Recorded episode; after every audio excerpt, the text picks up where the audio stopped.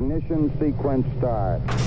Six, five, four, three, two, one, zero. All engine running. Liftoff. We have a liftoff.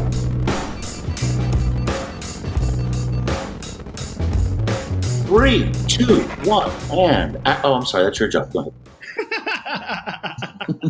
All right, welcome to the Launchpad Podcast. I'm Aaron.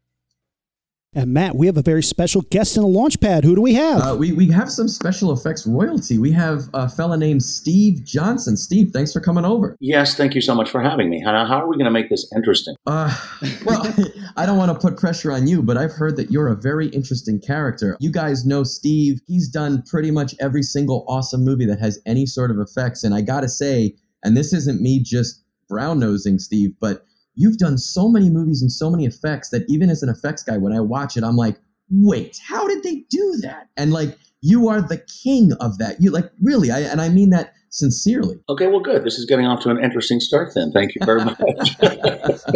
well, we're gonna ask. There's a whole section on we ask you about all the stuff that you messed up too, so we'll get to that as well. All right, excellent. But let's uh let's start with some background. Can you tell us a little about where you grew up, what you were interested in, the kind of stuff you did? Yes, I can. I grew up uh, just like uh, we were just speaking before you uh, listeners came online about the, the Mixon brothers, Bart and Brent Mixon, two effects guys that are also from Texas. I'm from Texas. Strangely enough, we're all approximately the same age. We grew up in Houston, surrounding area of Houston. At the same time, you know, before the makeup effects kind of juggernaut even hit, it was about the time of Rick Baker's King Kong, Star Wars, a little bit after The Godfather, um, and we didn't even know each other back then. But but we were all toiling in our garages and in our bedrooms, uh, watching Hammer films and, and uh, old Universal classics, and trying to figure out how they made this stuff. And that's exactly how I got started, just being having a kind of an innate interest in the macabre and the bizarre. And, and I just, you know, Stephen King gets asked this question all the time: Why do you write? And his answer, his patented answer, is because I can't not write. Well, that's how I always felt about making monsters. I couldn't not make them, so I just was drawn to it. and what did you start with? Did you get a hold of some scar wax, or did you start making things with paper mache? What was your first dive into making things? Well, you have to remember that this was in the 60s in, in Texas, uh, about as far as you can get from uh, either New York or California, where these practices were actually going on. And there were no books back then. There was no Stan Winston School of Character Arts. There was no internet. There was no Tom Savini School. There was no way to learn it. You had to figure it out yourself. And uh, that's what I did. So I'm like, hmm, how do I make a werewolf like Lon Chaney? And so I literally stole one of my grandmother's wigs and cut all the hair off it and took Elmer's glue and glued it onto my friend's face and made a pretty reasonable werewolf when I was like 12. And I'm like, how do I make a zombie? And I'm like, okay, I've seen those apple headed things at, at country fairs where they, they peel the skin off an apple and they let them dry in the sun. They get all pruny and wrinkly and then they carve those into faces. And so I did that. I, I peeled the skin off apples, let them dry in the sun, peeled that wrinkled skin off again, took the same poor bastard friend of mine and glued that on his face with Elmer's glue. What age did you start getting your hands dirty? Let's do it that way. From as long as I can remember, actually. I mean, I, I can remember actually being in kindergarten, literally five years old, and taking coffee cans and construction paper and creating eight foot totem poles. I just was born with this innate desire to want to make stuff. Wow, that's that's that's pretty interesting, man. Yeah, Kindergarten. It came out of the womb like that. Yeah, it's kind of weird. Stoking your creativity. When you started watching these Hammer films and these Universal monster films, which one of these monsters became your early favorite? Which Universal monster, Hammer monster, speaks to you? Well, um, I loved all the stuff that Karloff did, and even before that, I loved Lon Chaney Senior, his silent films, because he was doing his own makeup and without prosthetics, just really distorting his face in very innovative ways. Uh, but you know, if it comes right down to it, I hate ask, what favorites are, but I, I, I, I preferred the Hammer films to the Universal films actually, because even in the 30s, the Universal films had incredible production design. But when we go past that a decade and look what Hammer was doing in England, oh my God, the production value is unbelievable on those. I mean, the, the, the, the tapestries were so rich. Well, Universal had to build a castle Hammer. They just went to a real one. They did, but they also built a lot of sets in their production. See, here's the thing: I've been lucky enough to work with a lot of British people and, and, and work in England for quite a bit of time, and they just look at things differently than we do. They, they've got, uh, I think, a, a better eye as a country for detail. And so I really prefer the Hammer films to the Universal ones. Yeah, I like the Hammer films. They sometimes got a little bit bloodier, which I enjoyed especially in that era with the early color ones, that blood was so red it really popped. When I was a kid, I was like, "Whoa!" And they had lesbian vampires that got their tits out. Oh yeah! Do not forget about that, Remy. Forget what color the fucking blood was. and you're asking me which I preferred, Hammer or Universal? I was a kid. Are you kidding me? Yeah. That's another song. They were covered with blood. No wonder. Look what happened there, yeah, right. There's not as many books written about the influence of the lesbian vampire tits as, as there could be, I guess. That's my next book. I read an interview that said that you met with Rick Baker while you were still in high school. Yes. And the interview that I read made one mention of that Baker acknowledged that you had a knack for problem solving, but it didn't really go into that. Is that is that something you either remember saying or having said, or, or could you shed some light or explain a little bit more about what that might mean? I, I, can absolutely explain it, and I have to mention right here and now that there is a full chapter in Rubberhead Volume 1, which you can pick up on my website at stevejohnsoneffects.com.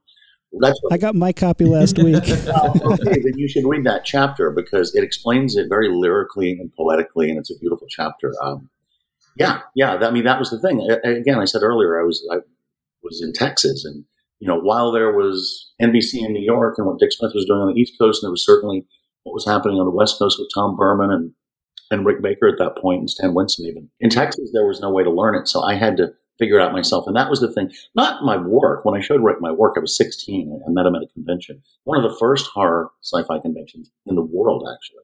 My mother had to drive me down there, but I met him, and I was so nervous. I showed him my very thin portfolio, and it was terrible. I mean, you know, my, my, my, I would do an ancient a- Asian prophet, but on a, on a 12 year old kid. So So not, none of it was very effective. And, and Rick, you know, agreed with me that my work was not very good yet. But what he was impressed with was the fact that I was in Texas figuring it out on my own, because that really is kind of the tragedy of all this information being available on the internet, right now and all these websites and all these schools. Uh, the tragedy of that is that the information is out there, and what it does is it kind of minimizes the problem solving mentality that you really need to develop to become great at anything, not just makeup effects, but at anything. I mean, it's all about problem solving. It's about going into your own mind and figuring out how to, you know, you, if you deteriorate a vampire one way in a movie, well, guess what? The next time you get a movie that a vampire has to deteriorate in, you don't want to do it the same way. So you have to solve that problem. And so that's what Rick was impressed with, my problem solving capabilities. That's interesting that you say that because when you were talking about growing up, and we talked about this with Bart Mixon as well, you know, you you grew up in a different age than than people who are interested in effects now, even ten years ago, did. But you know, being in Texas and you you might feel kind of isolated, like you said that you're not near New York and, and Los Angeles where stuff is kind of happening. At least there's there's those that, that bit of information. Now the information is ridiculously prevalent. I wanted to know what you thought you know the, the new creators of today how they have it different than you did and i think you hit the nail on the head there where you're right they didn't have to figure that out and a lot of that uh, Rumi and I call it like the oh shit mentality of like we prepped this, we tested it, everything was fine, but now it's not working, or now there's you know the director asked for something last minute. How do we come up with that? And you're kind of right. If you've been given all this information, you didn't discover any of it. That, that might be uh, well, that that's true to a point. Right? But the other thing is you have to you know, take a look at it from a bird's eye point of view. And the fact is, no matter what people say about the digital takeover of practical effects, no matter what people say about we're discussing right now, the fact remains that there is better work going on now everywhere than has ever gone on before. I mean, you can look, there are people in Sweden and Denmark that are, you know, God rest Dick Smith's soul, but that are, are doing work that rivals and is in, in a lot of ways better than what Dick did. There's people everywhere because the knowledge is out there. And you look at a show like Monsterpalooza or International Makeup Artist Trade Show, and there are people all over the world that are doing this stuff just for the passion, doing it just for the love. They're doing it in their basements, they're doing it in their garages. And maybe directors and producers aren't throwing hundreds of thousands or millions of dollars at them, but the work is bubbling up and it's still there and it's there better than ever. And it's amazing and it's wonderful. Yeah, that's really encouraging. I, I, currently work on, on The Walking Dead and, and we do a lot of digital stuff, but every day when I get to see a dummy come out on set and they smash his head and blood rigs go, that still reminds you like there's still such a genuine quality to a real practical effect and that's just that always just thrills me to see Yeah, The Walking Dead, man, they have nailed the zombie genre, have they not? Those, the, and, and it's it's almost like I look at the work they do on that show, and I'm really good friends with Kevin Wasner, who's the lead guy on that stuff, and uh, it's almost like they're entertaining themselves. It's like how how many more zombies can we do? I've got it. Let's put mushrooms all over a guy's face, huge mushrooms. Yeah You know, just this weird stuff. And in the future, people, you know, people used to look back my generation at, at Tom's work, Tom Savini, you know, Dawn of the Dead, all that stuff, uh, and go, wow, they painted dark circles around their eyes and a helicopter blade chopped this guy's head off. That's really cool. How much further can you take it? But now Walking Dead will become the new benchmark for this kind of stuff forever. I don't know if anybody's ever going to beat that. Exciting stuff. Who knew zombies could be exciting? yeah it's tough it definitely especially for the zombie genre It's also interesting how it's become not just zombies, but pretty much, uh, you know, a lot of the horror genre has become so mainstream now. Whereas, like, you know, you're talking about Dick Smith and Tom Savini stuff. You kind of had to be, to a certain extent, in the know to be into that stuff back in the 70s, even the early 80s. But, like, my dad watches The Walking Dead and he uh-huh. doesn't know anything cool, you know, but, like, he watches that show and, like, if he watches that, that means my mom is at least cognizant that there's a show called The Walking Dead that's about zombies. And like, that's a microcosm of what's happening across the country where zombies have now become this thing. There's actual like zombie walks and zombie runs. There's even zombie fun runs with like obstacle courses and shit. And it's like random people do that stuff now where I feel like you really had to be that weird horror nerd back in the 60s, 70s, and even a little bit in the 80s to, to be in there. It's almost like, uh, Absolutely did. I mean, we were ostracized. Again, I grew up in the 60s and 70s in Texas. I, I was that kid who was chosen last for the softball team, and I was the weird kid who you know, glued his grandmother's wig on his friend's face. And it was it was not, you know, I mean, look at it. Look at Comic Con. Look at cosplay. I mean, it's a big, big deal. It's a huge billion dollar business now. It like it's, It's you think of like Evil Ed, the character Evil Ed in Fright Night. That used to be the guy who liked horror. Now the guy who liked horror is pretty much anyone that could be in the room. You know, it's kind of it's very interesting and like you said, it's it's very encouraging. I think you know digital effects and some the state of movies and film and television now sometimes and often gets shit on, and sometimes it deserves it. But I think you're right. You know, when you take into account the volume and the quality of at least some of this stuff, it really is encouraging. It is. It's everywhere now. to bring it back to Texas, when you were working on this stuff and met your idol, what gets you out of Texas and onto a movie set? What was the next big step for you? Well, it was easy again. I, as I said, in relevance to that Stephen King quote, I just could not not do it. And so I planned from the time I was 16 years old to get in my car the minute I graduated high school and race as fast as I could to Rick Baker's doorstep in Hollywood and start working in this industry. And so I did. And I, you know, I I knocked on his door. And I, he's like, "Who the hell are you?" And I'm like, "Ah." I'm that kid. Don't you remember me from a couple years back? We've been corresponding, and he's like, Remember the Apple skins? He's like, Are you kidding me? You drove all the way across the country? Do you have a place to stay? What the hell? He goes, Here, here's uh, Greg Cannom's number. Here's Rob Bottin's number. Here's Tom Burman's number. Go work with them for a couple of years, then come back to my door. And uh, I did it immediately. I mean, I did a bunch of uh, part time jobs, but only for about the first six months. I parked cars, I, I moved furniture, I lifted, I actually burglarized a couple of houses. Well, to my credit, I was delivering flowers uh, on Valentine's Day as a temporary job, and if I knocked on the door to deliver the flowers and, and nobody answered, I would just go around back and walk in and rifle through their valuables.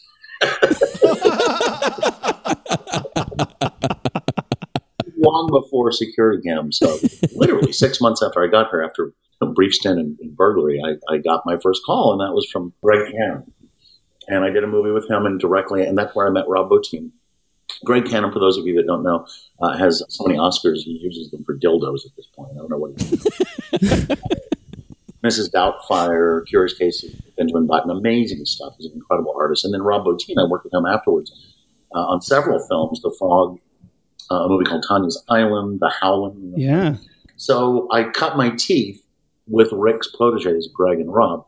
And then at some point during The Howling, when we were in post production, Rick had finally gotten the green light for American Werewolf, and he figured, well, Steve's good enough now. He's made his mistakes on my apprentices.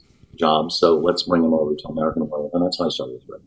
See, that's amazing because you were at the dawn of like sort of the transformation technology was getting there. Like the werewolf transformations for the Howling and American Werewolf in London were really. I mean, this is this is some of the the height of technology, and one of the things that because of those movies, people still to this day are trying to achieve that effect as well as those movies did with all these different new techniques. But it's like those, that era of just those few werewolf movies just changed the landscape of practical effects.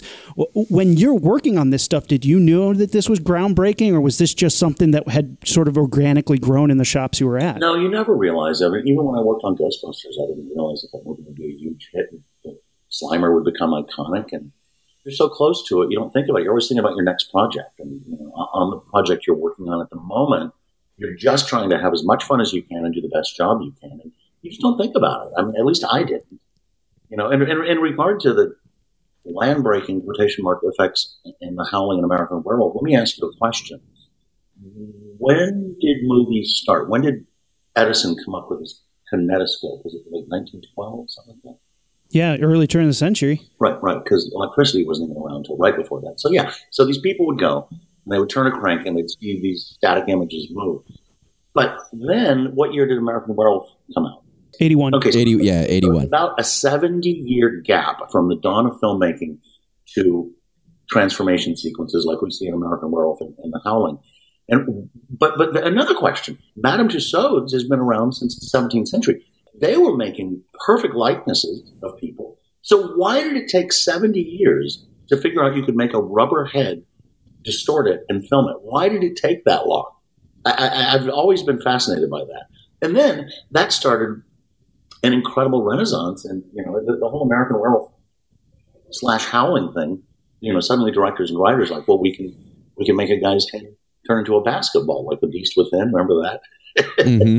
Yeah. So people just started saying, let's just stick, let's let's have squares come out of their cheeks. You know, let's do whatever we can. I don't, I don't know. I find the whole thing fascinating that it took that long to do something so fundamentally basic. So you say it's amazing. I say it's it's amazing that it took that long to figure it out. I mean, that's a very interesting perspective, but it, I guess it comes down to the, the fact that somebody just dared to do it because you know, there, there must have been a point where somebody said, Hey, can we do this? And somebody else said, No, that sounds too hard.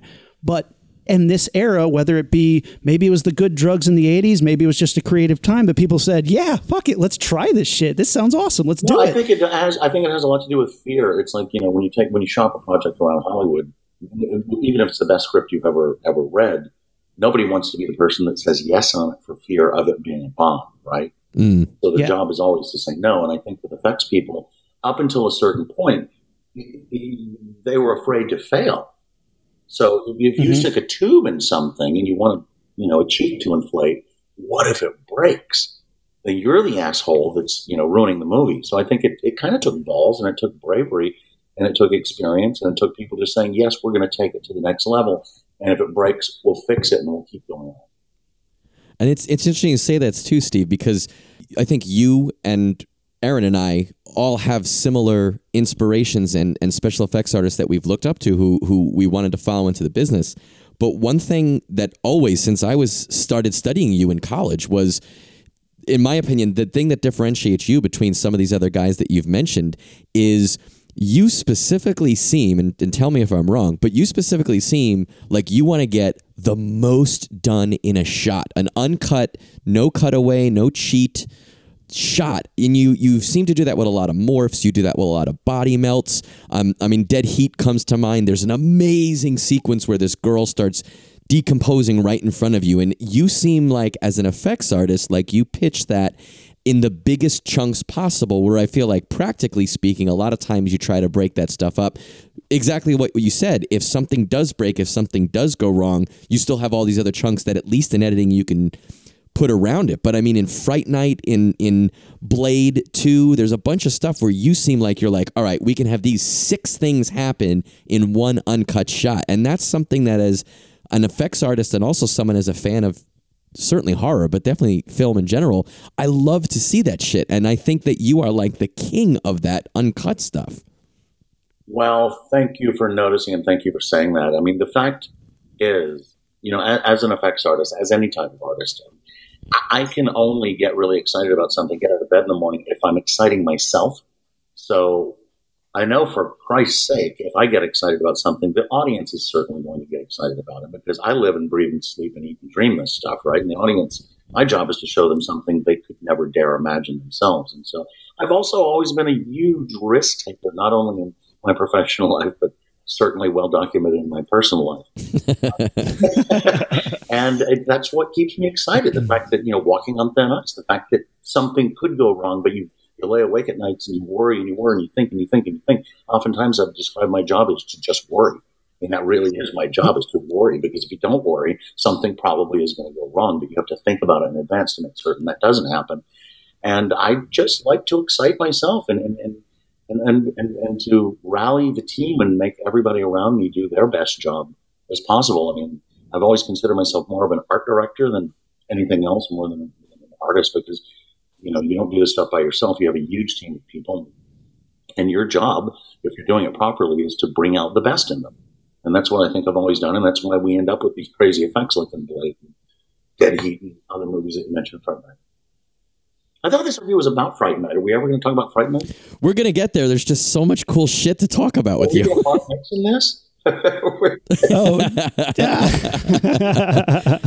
Speaking of the interest, the, the the revised interest in all of this stuff, um, Yeah. these movies from the 80s and 90s, the, the nostalgia for them, uh, it's a good thing because all these Blu-ray interviews, things like this, um, my book, Shannon's book, Shannon's book, if this stuff doesn't get put down for posterity now, we're all going to be old and senile, and the stories will be gone forever. So this is great that Yeah. this is coming back around now, and people are interested in these movies again because now we have the technology to put this stuff down for posterity, and I think it's a responsibility, and that's one of the reasons I wrote my series Rubberhead because you know, a hundred years from now, nobody's ever going to know what it was like to be in the glory days of the makeup effects renaissance in the 80s and 90s. And now they can look back at these moth-eaten, deteriorating books go, wow, that's what it was like. They used to take drugs. They used to do cocaine while they made Slimer. How do you like that? well, that brings me right to Ghostbusters, which is one of my all-time favorite movies. And a good segue is you're working on on Slimer and the librarian ghost and the taxi driver. And in an interview, I heard that the note process was pretty brutal for this. So, what is it like to suddenly be on this huge movie and then all the executives are breathing down your neck with these nitpicking notes? What what's going through your head at this point in your early career? well, it's a living, breathing hell. Um, and again, uh, in Rubberhead Volume 1, which you can pick up on my website, that's right, stevejohnsoneffects.com. Uh, or you can pre order Rubberhead Volume 2 on rubberhead.bigcartel.com. Sorry, I have to cut myself here. Um, and Volume 2 is coming great, by the way. But there's a chapter. There's a chapter in Volume One about the creation of Slimer, and it, touches on all of that because it was new to me. Because this was the first I had only worked for, like I'd said before, Greg Cannom, Rob Bottin, Rick Baker. They were the people dealing with the producers. They were the people dealing with the production designers and the art directors.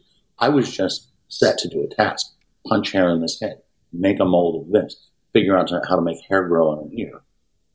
I was not dealing with the business end of it. So when I went over to Richard Edlund's company, Boss Film Corporation, for Ghostbusters, the first film I did there, I did all the greatest hits of the 80s. I did Fright Night, Big Trouble Little China, Poltergeist 2, a bunch of stuff there. It was my first time to, to, to have to deal with that. And it was pretty insane. It was insane. I mean, you know, we basically went like this. Um, you know, I get 12 people in and the rhinestone cat's eye nerdy girl making notes. 12 executives, I have no idea who they are. They're all standing in a circle around my full size Slimer sculpture. And they're like, hmm, he's not cartoony enough. Make him more cartoony. And I'm like, okay. A week later, he's much more cartoony. They come back in and Will makes notes. All the guys rub their chins and nod and they go, uh, he's too cartoony. A week later, they come back. Well, uh, there's something missing. I'm like, really? What do you think's missing? They're like, I don't know. We'll know when we see it. They come back and it's, they, why don't we try ears on it? They come back. Take the ears off. That looks ridiculous. Uh, make his nose bigger. What? That's ridiculous. Make his nose smaller. Give him more pathos, less pathos. I mean, my God in heaven, I, I could have killed myself on that project. And the other thing is, I was fueling the process with, and this is not just me. Kids don't do drugs, but I think it was the 80s. From the writers to the director to, to to, everybody, to the actors. Everybody was fueling that entire film on cocaine. That movie would not be what it is if there was no cocaine involved. I mean, I'm telling you. Ghostbusters brought to you by cocaine. Uh, at this point, I'm, I'm, I'm blowing through so much money to buy cocaine to fuel the sculpture process that I was losing money on the project.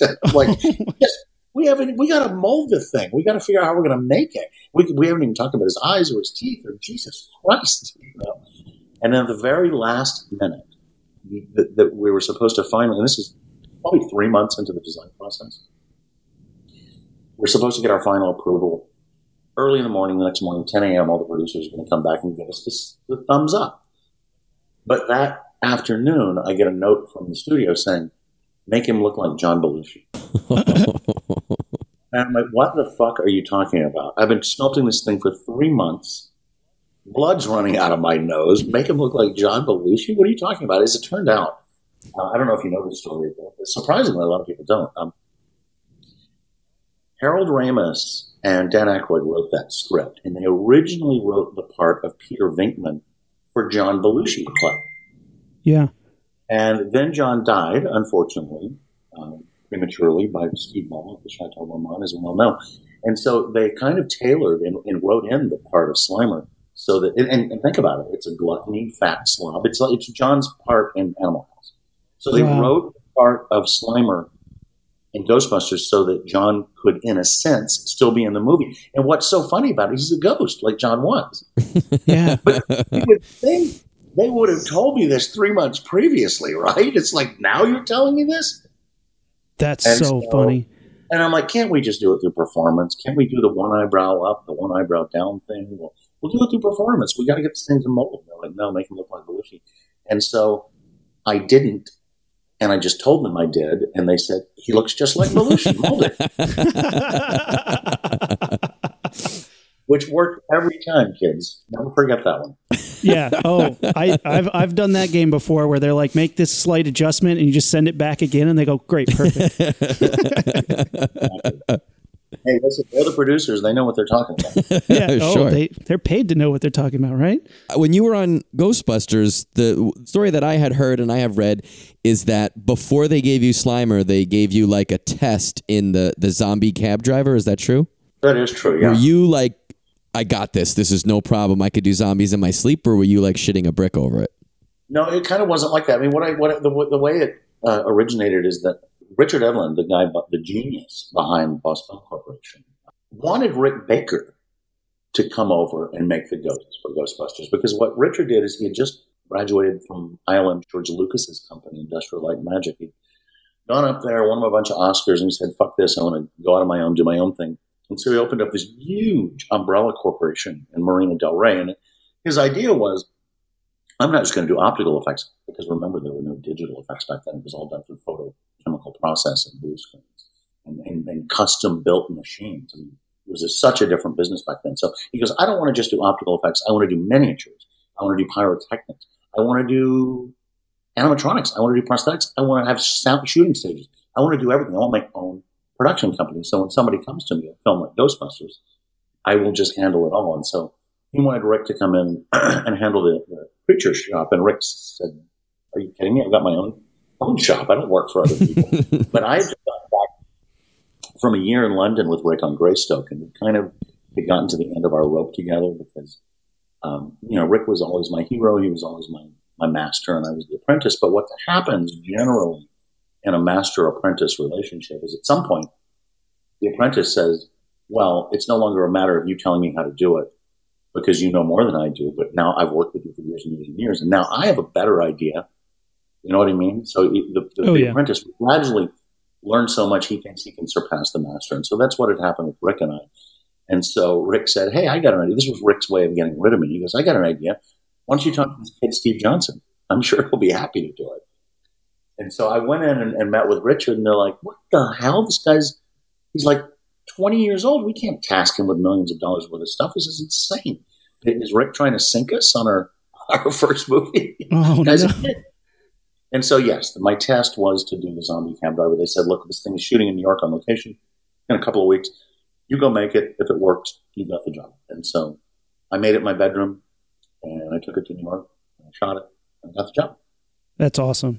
Wow. The thing I like about that, and I have to say this real quickly, in the mixing this, we haven't even started for a minute. The thing about it was Rick had tasked me with assembling and coordinating and putting together the Jack puppet Mhm. from American Werewolf, Oh, which was kind of like a, a Muppet character, and nobody had really ever seen anything like that before. It was really, really, really cool. And I assembled it, put it all together, did the engineering on it. And so when it came time to do the, the cab driver for Ghostbusters, I had already done one. And so I knew what not to do and what to put. So my goal on that was to make it even better and more interesting than the Jack puppet. So I don't know if I failed or succeeded. There's only one shot, so who knows? Yeah, it's it's you put in so much work and it's like one moment, you know, and you see it and then it's gone and you're like, well, that was great. whole mechanical skeleton hand, and it reaches for the, the old style taxi cab thing, the, the crank where you used to start the, the meter going, and it worked, but the shot's not in the movie. And that's how it always goes. I mean, yeah, you work, you put so much work in, and then they cut half the shot, and it's only on for a blip of a second. But I mean, it's a, it's a memorable Yeah, I thing. mean, you Everybody remember that, that, that, sequence for sure. I- It's quick as it is. The good thing, and these movies that we're talking about, movies like Ghostbusters and American Werewolf, and even like The Howling, even The Fog, there were so many things in it that now I think would be just a quick digital thing, and because of that, it wouldn't really register as strong as the audience. But back then, because it was like you said, and you say that a lot, Steve. You always say, "Oh, it was the '80s. It was the '80s," and the '80s was just this beautiful uncharted territory where you guys were just innovating the shit out of all this stuff and creating these things. And I think maybe it's because you're so close to it because you're a creator, but what you think was like a quick shot, like literally influenced Aaron and I's careers. You know what I mean? Yeah, I don't actually. Weird to think. But, but, you know, the thing is, yeah, in, in the '80s, yeah, all this stuff. It was because it was new, and there was this huge kind of explosion of things that people hadn't seen or imagined before. But you can go back to the '70s and think the same thing, but it was about story. The movies that were made in the '70s, Butch Cassidy and the Sundance Kid, they shoot horses, don't they? All these incredible movies that would never get made Mhm. today.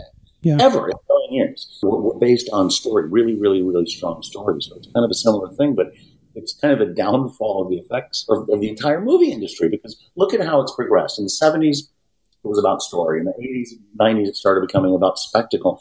And my God, if you fucking, you couldn't tie me to a train and get me to see an Avengers movie. I, just- how, many, how many explosions can you see?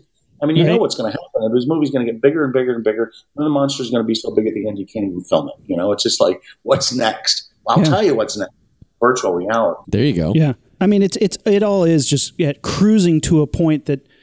I- I mean, it's it's hard to fathom where it'll be in the next ten years. Yeah, the movies that make money now have no story. I mean, No. I, I hate a blanket statement like that, but they're just spectacle and it just does nothing for me. They're just commercials for the sequel to the movie you're watching now.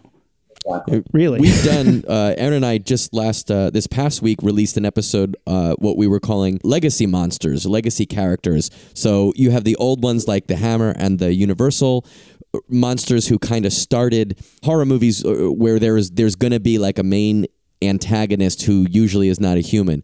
Then there's the 80s, and in the 80s, we kind of re upped and we got a bunch of different ones, including Freddy Krueger, which you worked on Nightmare on Elm Street 4, The Dream Master, right?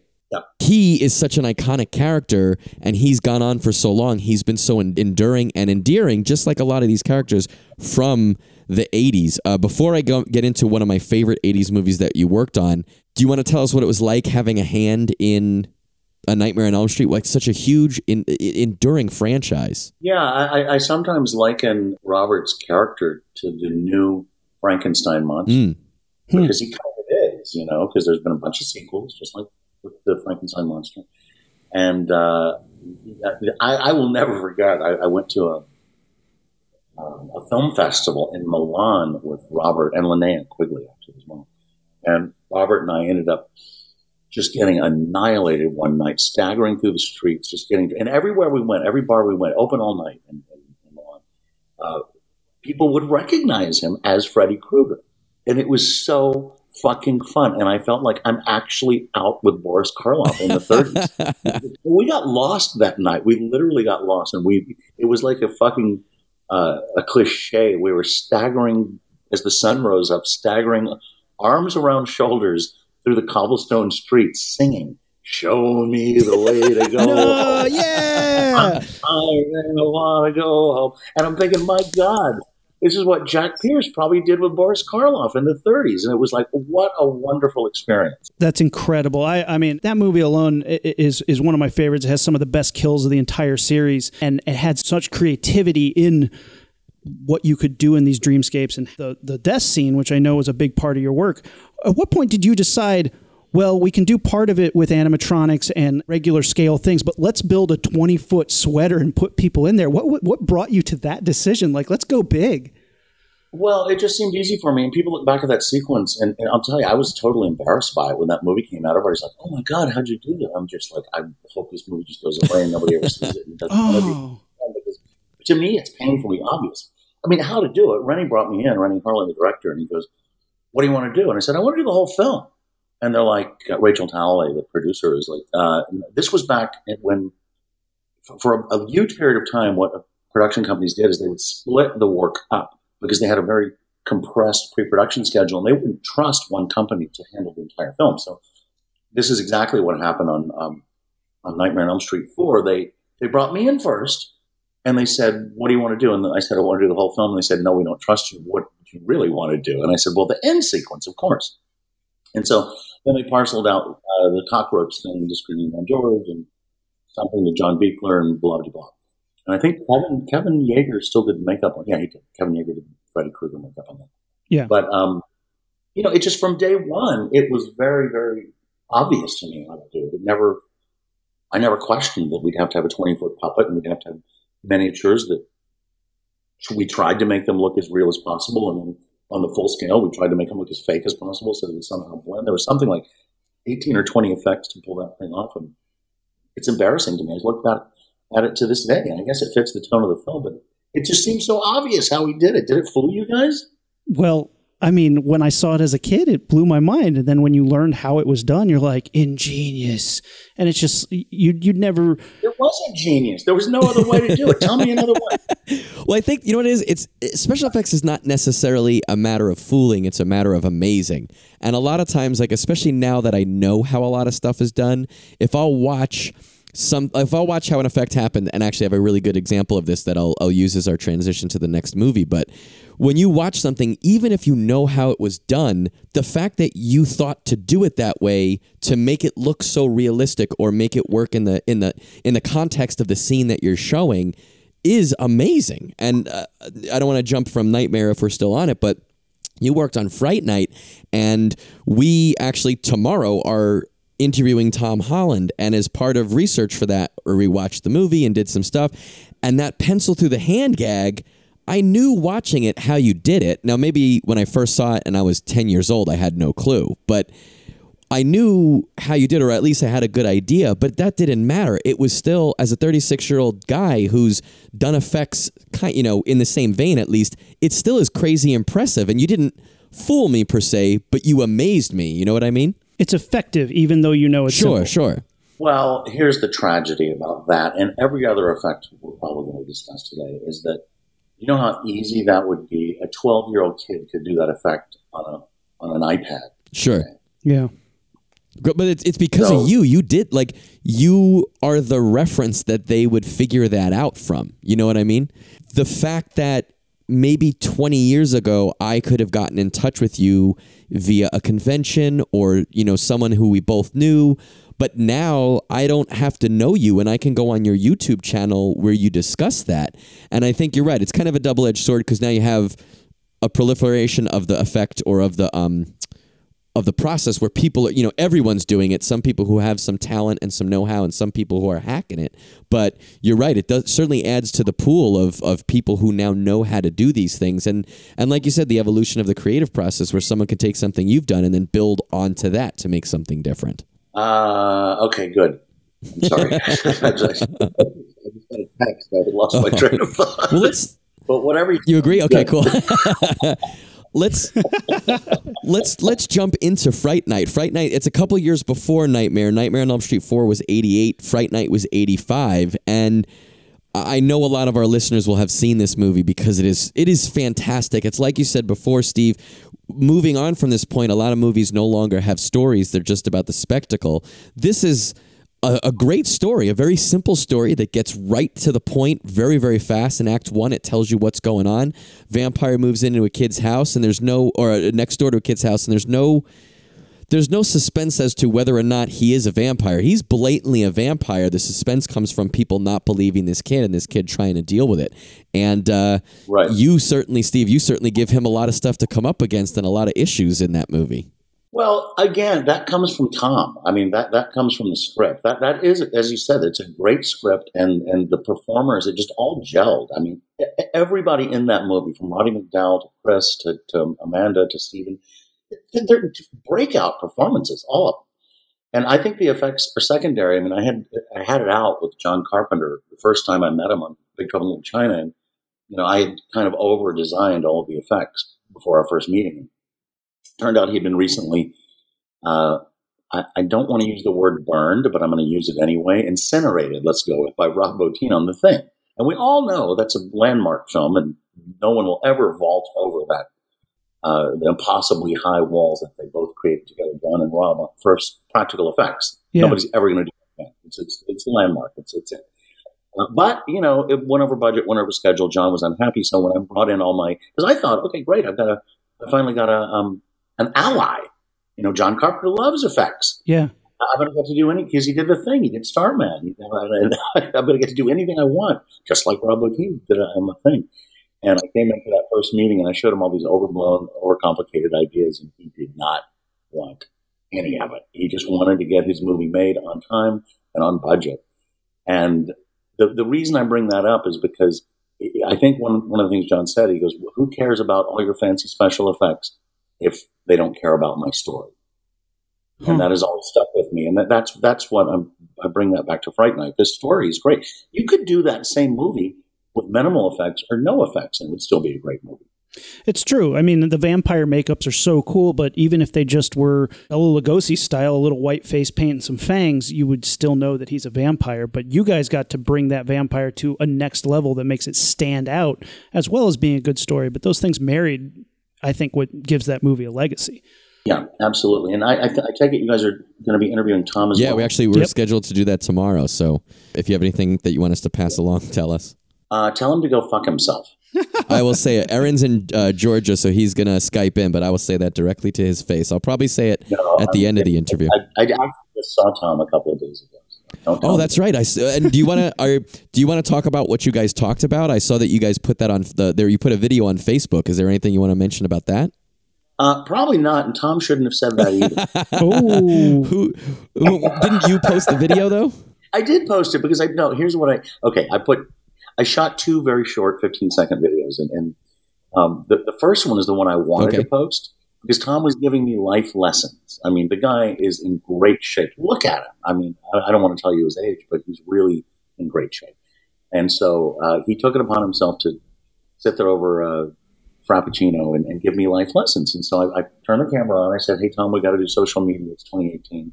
Let's pimp ourselves." And I go, "Tell, tell, tell the kids, tell the audience." A life lesson. And he just stared at the camera for like 15 seconds. And I'm like, Tom, Tom, Tom. And he goes, No, I can't do this. like, because all the life lessons he was giving me were, were mean. he doesn't want to come off that way, but he knows me. So he's like treating me like a, a kindly father would yell at his son. So uh, I go, Well, Tom, we have to put something up, God damn it. And so that's what we ended up. And he's like, we shouldn't have talked about that project, but I had to put something up. Well, everyone, check out, you know, you'll hear our interview with Tom as well, but keep your eyes peeled for something cool between uh, Tom and Steve coming soon. But uh, let's let's talk a little bit more about Fright Night. We talked about uh, Pencil Through the Hand, and if you guys haven't checked out Steve's YouTube channel, Steve, what is your YouTube handle? I think it, yeah, it's Steve Johnson's Rubber Rules. I think you can just type in rubber rules and it'll come up. Rubber He's rules. got so many amazing videos on there. Some of them are old vintage behind the scenes stuff. Some of them are new stuff that you did. One thing, actually, the thing that made me contact you about this interview was you you do a quick video, a couple minute video talking about the pencil through the hand in Fright Night, and it's a it's a great great video, and I don't want to rehash it here, but you guys should check it out. Steve talks about how he does the the the gag through the hand, talks about a little behind the scenes action for that, but that was just one of the many many awesome things in that movie. I mean, you have the amazing Evil Ed wolf transformation where he, he transforms from a dying were or dying wolf back into the human, and it's just it's amazing that you melt two people. You melt the guy on the stairs, and then the the the, the vampire at the end. Uh, Chris Sarandon's death. Oh, a, Oh, a great Oh, yeah. sunburn. Yeah. it, it just Yeah, that was pretty the whole thing was amazing. Let me ask you this, and this will this will actually buttress well with when we talk with Tom. When you're an effects guy, whether it's practical or digital, but certainly practical, and you have to come up with all this stuff before you get to set, theoretically at least. You got to work in pre-pro with the director and figure out what their vision is, what their budget is, what you're actually able to accomplish. And a lot of times that can go well and you and the director on the same page, and a lot of times it's fighting tooth and nail. And you don't have to talk shit if you don't want to talk shit, but how did the marriage between Tom's vision and what you wanted to do go? Were you able to give some good design input as well, or did he just tell you exactly how he wanted it? How did that process go? Well, again, it all started with the script, but the thing, you know, we're, we're talking about the '80s here, and in the '80s, is the design process, except for Ghostbusters and Slimer, was very different than it is now. Now, producers control every pixel in every frame of every shot because they can. Because you know, when, when you have to do something in pre-production, the only time you can make it work or make it fail is between the short period of time that the director says action and cut. Then that's it. It's done. Yeah. But now you can overlay it with digital. You can throw it out and replace it with digital. You can do anything. So, so they have a lot more input now because they can. Um, but back then, they hired people the way people will buy a piece of fine art. Like if you like Picasso, you may buy a Picasso. If you prefer Rembrandt, if you're wealthy, you may buy a Rembrandt or a Monet. Um, that's the way people used to buy their effects. They go, I prefer a Rick Baker style, or I prefer a Rob Bottin style, and they would buy their effects that way, and they wouldn't micromanage. And so Tom didn't micromanage at all. I came up, I had so much to do with the look of the characters on the film. And again, I have to remember, I have to point out that Randy Cook and I were still running the shop together. You know, Mhm. Randall Lloyd Cook. He and I did Ghostbusters and Fright Night together there, and Poltergeist. We, were- we co-headed the studio. We would just split the effects up. So on Fright Night, Randy did the bats, and uh, what else did he do? I think he just did the bats and I did everything else. But where the fuck was I going? Oh, so yeah. So uh, yeah, they, they really respected us, and there was not a long drawn out design process. You also have to remember that Ghostbusters was a fairly large budget for its time. Fright Night was a fairly low budget for its time. So I'm just never fucked with us. He just let us do what we want. Now, that's always when you get your best work. That's always when you get your best work out of anyone that's working for you. And I learned that from Richard Edlund when I, you know, my time with Randy at the, the Creature Shop is that Richard never micromanaged us because when you micromanage someone, you kind of pull the rug out from under their creativity. Yeah. And Tom did not do that either on Fright Night. He just goes, I look, I trust these guys. They just did Ghostbusters. Great movie, great effects. Let's see what they can come up with. And it's not like he didn't have any input, input but, you know, like the whole asymmetrical thing I came up with for the werewolf transformation.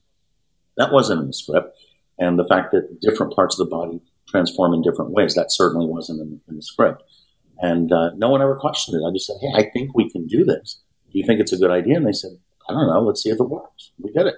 Oh, it works really well. It's I mean that's that's a really memorable one because I really do like the part where you see it as a full wolf and then you know he stabs it with the with the table leg and then when it starts panning up him different parts are slowly coming back until you see his human face and like that reveal is so well, it really anchors that moment as something that's really touching because you went from this vicious beast to this hurting child, and that's that's such a, a, a memorable moment because of that. But then on top of it, these Yeah, awesome Roddy's, effects. Roddy's performance helps it a lot as well. But again, you know, my inspiration for that entire transformation sequence happened because I was fresh off the heels of both The Howling and American Werewolf, and I didn't want to repeat myself. I didn't want to do the same thing. And Yeah. that one speaks again to the, the the fact that you, I, I at least I feel that you try to cram so much into every shot. I know that there's one shot where a bust a shot of his chest and his head, and the there's it what appears to be a puppet hand is in frame, and then the the puppet hand is is skeletal and the wolf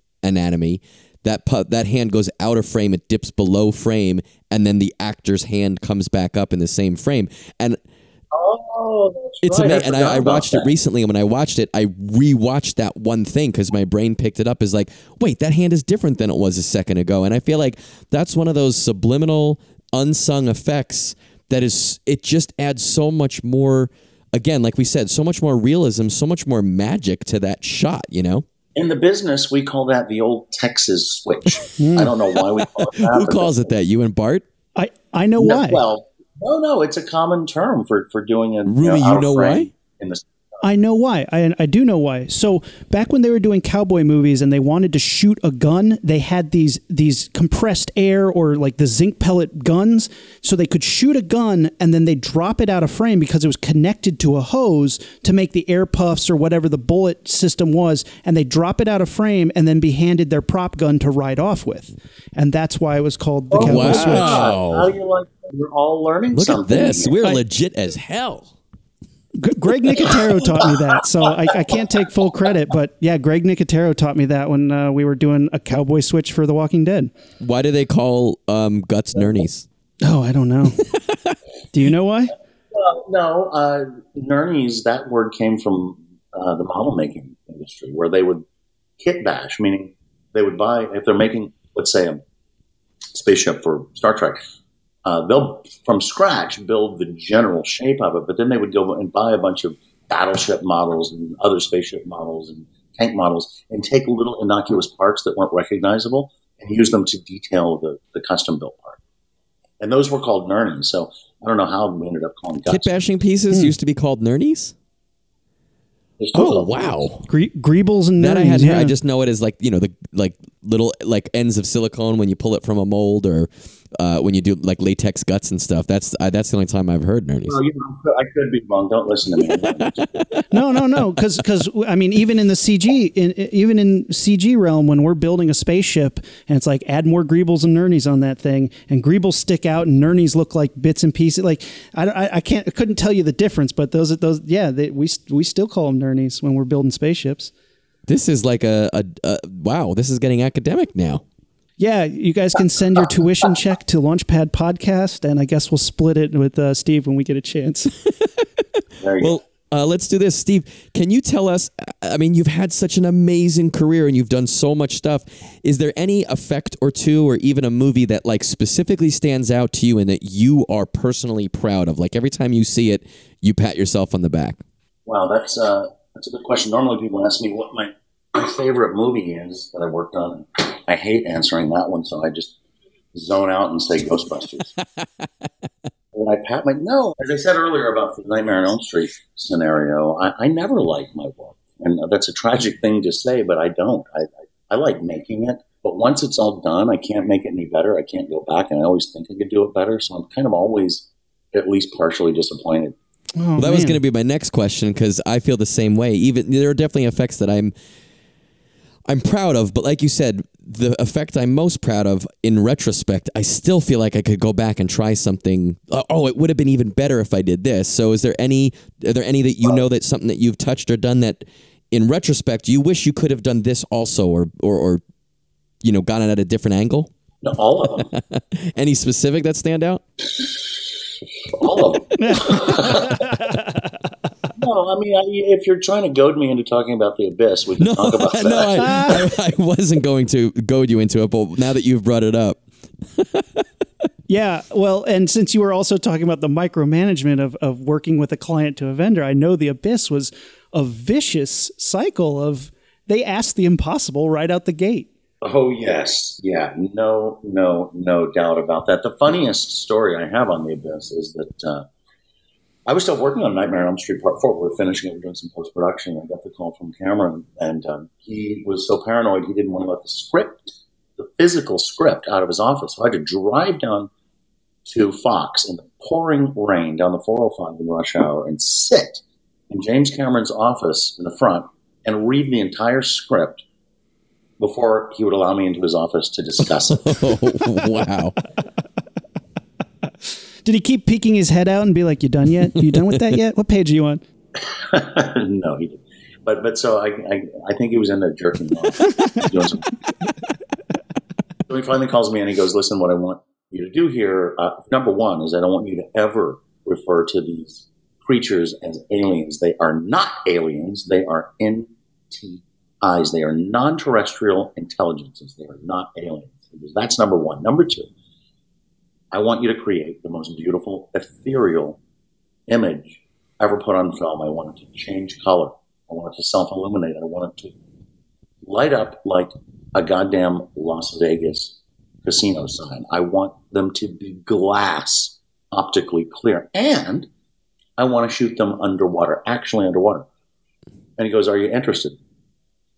And I just go, I just, you know, I was fucking 25. I'm like, Yeah, let's do it. And was James. And uh, the, on, the, on the long ride home from Fox in the pouring rain in rush hour, I was thinking to myself, I'm like, wait a minute. Stan Winston did Terminator with James. He also did Aliens. Why didn't James call Stan for this? Why the hell? I don't get it. I don't get it. I found out years later from Stan's son that James did call Stan. He gave him the same spiel: glass clear, underwater, change colors, light up like a Vegas casino sign, and Stan hung up on it. Wow. but we made it work. You did. I mean, boy, did you? I mean, it's it it is one of the most impressive things you see. But I, I think one of the the hardest parts about that movie is because there's a CG element in that movie, people might not even know that the not alien aliens at the end were real. Well, the, the, I think they do know because if they had been done digitally, they would have been better. I don't know about that. I, I think, think, that's, that's pretty true. harsh, They're... especially when you take the time that you made that into consideration. Yeah, but again, listen, hang on. You got to remember too that, that that water tentacle thing was landmark. James told me this too. He goes, in every movie, I have to put one thing in every single movie. He did it in in, in, in T two with the Metal Man. In every movie, I have to put one thing in that the audience walks out of that theater and they go, "Oh my god! Oh my god! Oh my god! How in the fuck did they do that?" And so we didn't know. You have to remember, we didn't know at that point that that water tentacle would even work. So that wasn't the blow the audience away piece for James. It was the aliens. So in that, you know, having said that, we also had no digital fallback because you look back at that movie now and you go, well, if, if the aliens didn't work, sorry, the guys didn't work, they could have just replicated them digitally. But no, no, that was the end of the movie. It was the climax. Talk about pressure. If those NTIs did not work, the movie would have never. What would they have done? Yeah, yeah, it was, it was really tough. It was a lot of. That was the only time, well, until recently, that I've considered suicide. oh man, I mean, well, I'm like, how am I going to do the whole? This whole movie is going to be ruined. I can't figure out how to get these NTIs to work. And and, and if, if, if I don't kill myself, Cameron's going to kill me. I mean, talk about pressure. And I mean, it, it, I can't imagine, especially on a, a, movie that that's big, but because at the time it might, I, wasn't it the most expensive movie made at that moment.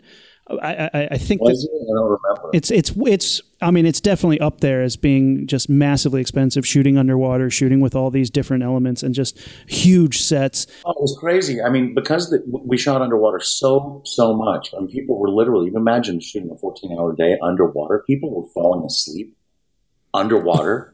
People were vomiting underwater. It was insanity. How do you puppeteer a creature like that underwater? I mean, how many people did it take to puppeteer one of these one of these creatures? Thirty six. well, no, in, in, in, no, no, that's a truth. I remember that number. That's real. Uh, third, not for one, not for one. but when you see the entire scene, I think there's seven or eight of them. Well, it took thirty. Did you build seven or eight wow. individual puppets for that shot?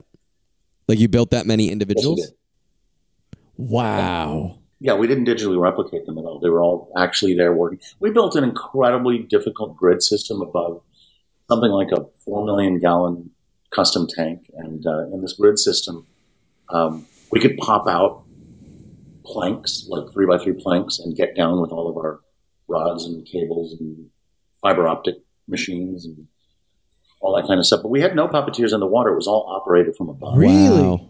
Well, we did build a full scale one. Uh, Jamie, at the, at the, last minute, James said, "I need a I need a full scale one because all those aliens were half scale aliens. Yeah, sorry, they were half scale. Um, they're meant to be six or seven feet tall. We built them half scale because there was nothing you could see in relationship that would you know show you that they weren't. So why build them full scale? Mm-hmm. But then James decided he wanted a shot where Ed Harris reaches out and the, the, the NTI grabs him by the hand, and you want him to react in a couple of shots with a, a full scale one.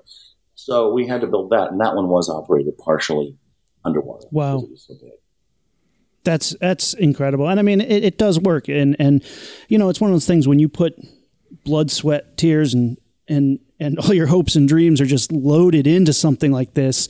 It, it does show. I mean, I really think the movies that are the most painful to make have something in their fabric. Like when you watch something like uh, uh, uh, Apocalypse Now, that were just these bananas films to make. At the end of the day, that that really does show. And and I, I mean, I think The Abyss Yeah. is just a- an achievement. There's no doubt. There's no doubt. So yeah, I mean, and, and the, the outrageously convoluted long answer to your question is the abyss. well, let me let me take it in a slightly different direction. Part of practical effects, part of anything really in the film industry, but definitely practical effects is like, okay, what do I need to do? What could possibly go wrong? What can I anticipate the director or actor or someone will throw at me on set? And you seem to to really like we discussed at the beginning of the interview, problem shoot this stuff beforehand. So you're talking about this complex grid system where you can pick up and drop out different pieces. Uh, you you were talking. I, have seen in other interviews where you were discussing when you made Slimer, you made him with multiple interchangeable faces, which is so smart and it makes so much sense. You've done that on multiple movies up and through you know Blade Two. It's all that stuff where like you're seeing the problems literally months before they could possibly happen and troubleshooting it from there. But all of that preparation, you can't see everything. Is there anything we call them, Aaron and I call them oh shit moments where you're on set and even it's not necessarily that something is not working, but something doesn't go the way it was planned. So the director maybe throws last minute on Well, you. you can't, you can't allow that to happen. This boils down to um, probably 1979. I made a gorilla suit for a series of American Tourister commercials. Do you remember those? Where the- Those the are gorillas those are before luggage. our time. I've seen pictures, but I don't remember them. Yeah, all right. I know what he means. You know, I asked people to remember the Duracell commercials where I made the plastic family. You Those I remember remember. that, Those Oh, for I do sure. That was Plastic that was Family our Duracell. generation. Yeah, that was Uncanny Valley shit. And in, in any case, uh, I made a gorilla suit, and I used. I was working with, with Rick Baker at the time, and he got the call, and he goes, "I don't want to make this. You want to use my garage? You could use the old King Kong molds. Just make a new head so it doesn't look the same." So I made the suit, and we shot all these commercials. The girl was trying to tear up the luggage, and evidently you can't. But what's so funny about it? but but I went to do one of these American Tourister spots, and they'd hired another special effects guy. It was for a crossover commercial for Bic pens, and the gorilla was meant to peel a banana, and inside it was a Bic pen. And so I didn't do that effect. I just did the gorilla, and the, the banana effect didn't work. It just did not work. And I, I looked around, and I felt so badly for this little pimply faced effects kid because when you're supposed to be an expert at something and you show up and it doesn't work, there is no worse feeling in the world because you're suddenly the enemy. You're not only not an expert, you're a fucking asshole. and I've just I learned so much from that moment. I go, I'll never make a banana that won't open and not have a pen inside. what happens is, you know, the directors and the producers are basically when they when the guy screams action, it's like you've got a firing squad aimed at you. Yeah, And if, if it doesn't work, you get shot. And so you have to prepare for every eventuality. However, in answer to your question, I did have a terrible experience on a Stephen King film called Dreamcatcher. yeah. And it's detailed in volume one of Rubberhead. That's right, kids. You can pick it up at stevejohnsoneffects.com. Rubberhead volume one. Rubberhead volume two, you can pre order at rubberhead.bigcartel.com. How am I doing? You're doing great. Anyway, Yeah. we made this hundred thousand dollar German Shepherd, an animatronic German Shepherd that could breathe, could blink, its head could loll around, its tongue worked, it snarled. I mean, it was incredible. It's like the one of the greatest animals I've ever made. Really cool. Cost a hundred thousand bucks. Aliens hmm. wriggling in its belly, and this actor Damian Lewis is carrying it over his shoulders to the town's water supply because the dog's infected, and Damian wants to throw it into the water supply so it will infect the whole town. So we get to set. We're shooting somewhere north of the Arctic Circle, fucking 20 below zero. It's crazy cold. And we wire this dog up to Damian. And Larry Kasdan, the director and writer, co-writer of the film, he co-wrote it with William Goldman, actually, and Stephen King, uh, calls action. My team, my puppeteers, switch on their remote controls to get the aliens wriggling, the head moving, the tongue wagging, all that kind of stuff, and the dog explodes. exploded. It caught fire. And the thing is, it's cabled to Damian. So he's now got a hundred thousand dollar bomb strapped to him, the lead actor of this movie. And we're, it's 20 below zero. And we're like, what the fuck do we do? What do we do? This is insanity.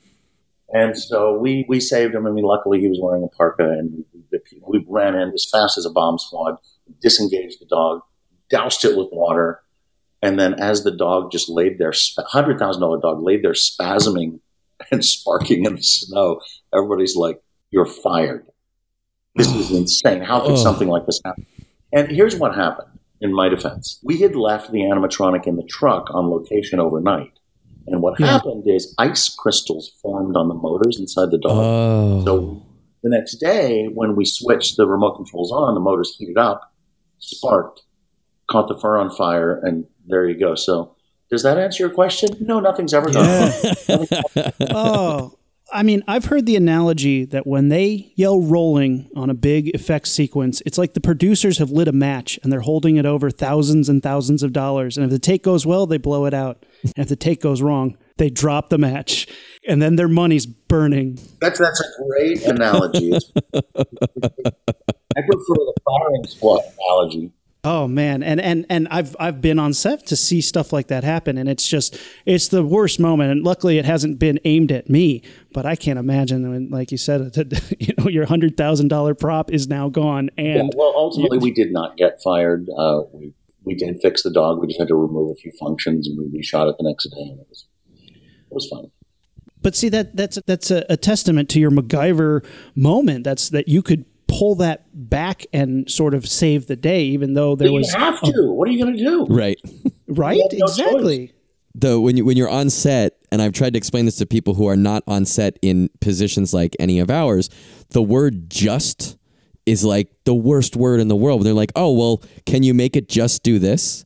You're like, yeah, but that's there is no just like it's not just. I was on a movie where we had to. It was a a, a rodeo horror movie with killer cowboys, and this guy was supposed to lasso.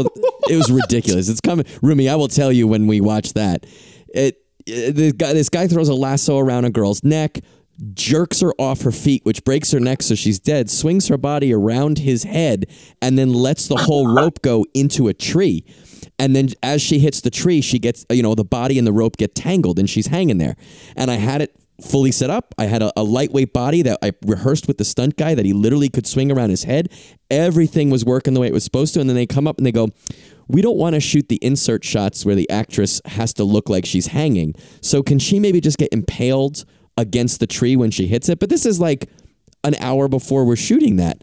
And she's like, yeah, can Yeah. we just have a stick, you know, go through her stomach? And I was like, you can't just have a stick, but I will make something work. And I had this whole rig set up and they're like, oh, but we still want her to hang. I was like, isn't that what you just fucking said you didn't want? Like, that's why we're changing this effect last. We just want it like that. Okay. Well, they don't understand. And. I remember the the.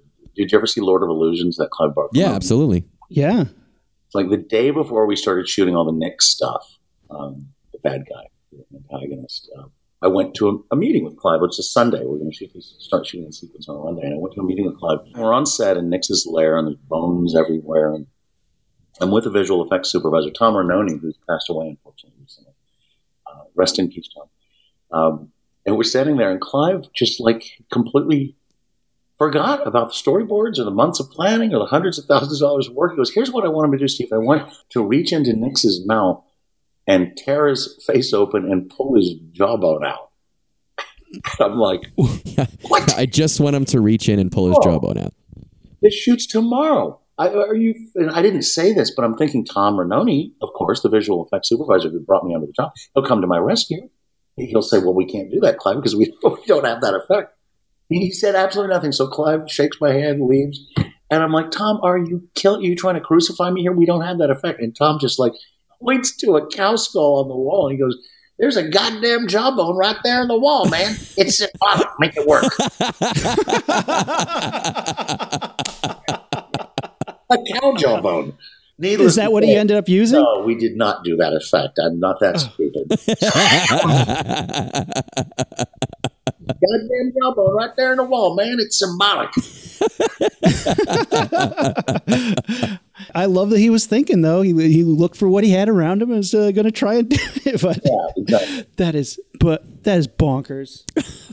All right, so Steve, you've done you've done a lot of TV as well as film, but a, a lot of the stuff that you've done has been adaptations of Stephen King, both for film and television. Uh, and one you did, you did The Langoliers with Tom Holland, also the guy who directed Fright Night. How was it working with him? Langoliers was well after Fright Night, right? It was, yeah. Uh, what was it like coming back and working with him again? It was great. Again, he, uh, you know, he really trusted me. Why he didn't trust me to do the Child's Play robots, I'll never know. I'm still pissed off at him about that. Oh, We'll we'll ask him for you. But I did another film with Tom before The Langoliers. I did The Temp, which was a, a Tim Tim Hutton and Laura Flynn Boyle film. Did you see that one? Uh, I have not. I know what you're talking about because I know Tim Oh, Hutton. It's so loaded with effects and it's so weird. It's such a strange movie, but the theatrical version cut most of our workout, unfortunately. I mean, it just got so over the top gory and silly. I mean, we've got cockroaches and bees and worms crawling out of Tim, Tim Hutton's chest. Uh, we, we slice and dice Laura Flynn Boyle on a cookie making conveyor belt machine. It's so absurd. It sounds like a Tex Avery cartoon. It does. It's, it is it's, the movie's so over the top. I, I wish someone would release the Blu-ray of that uncut because it has got to be a cult classic.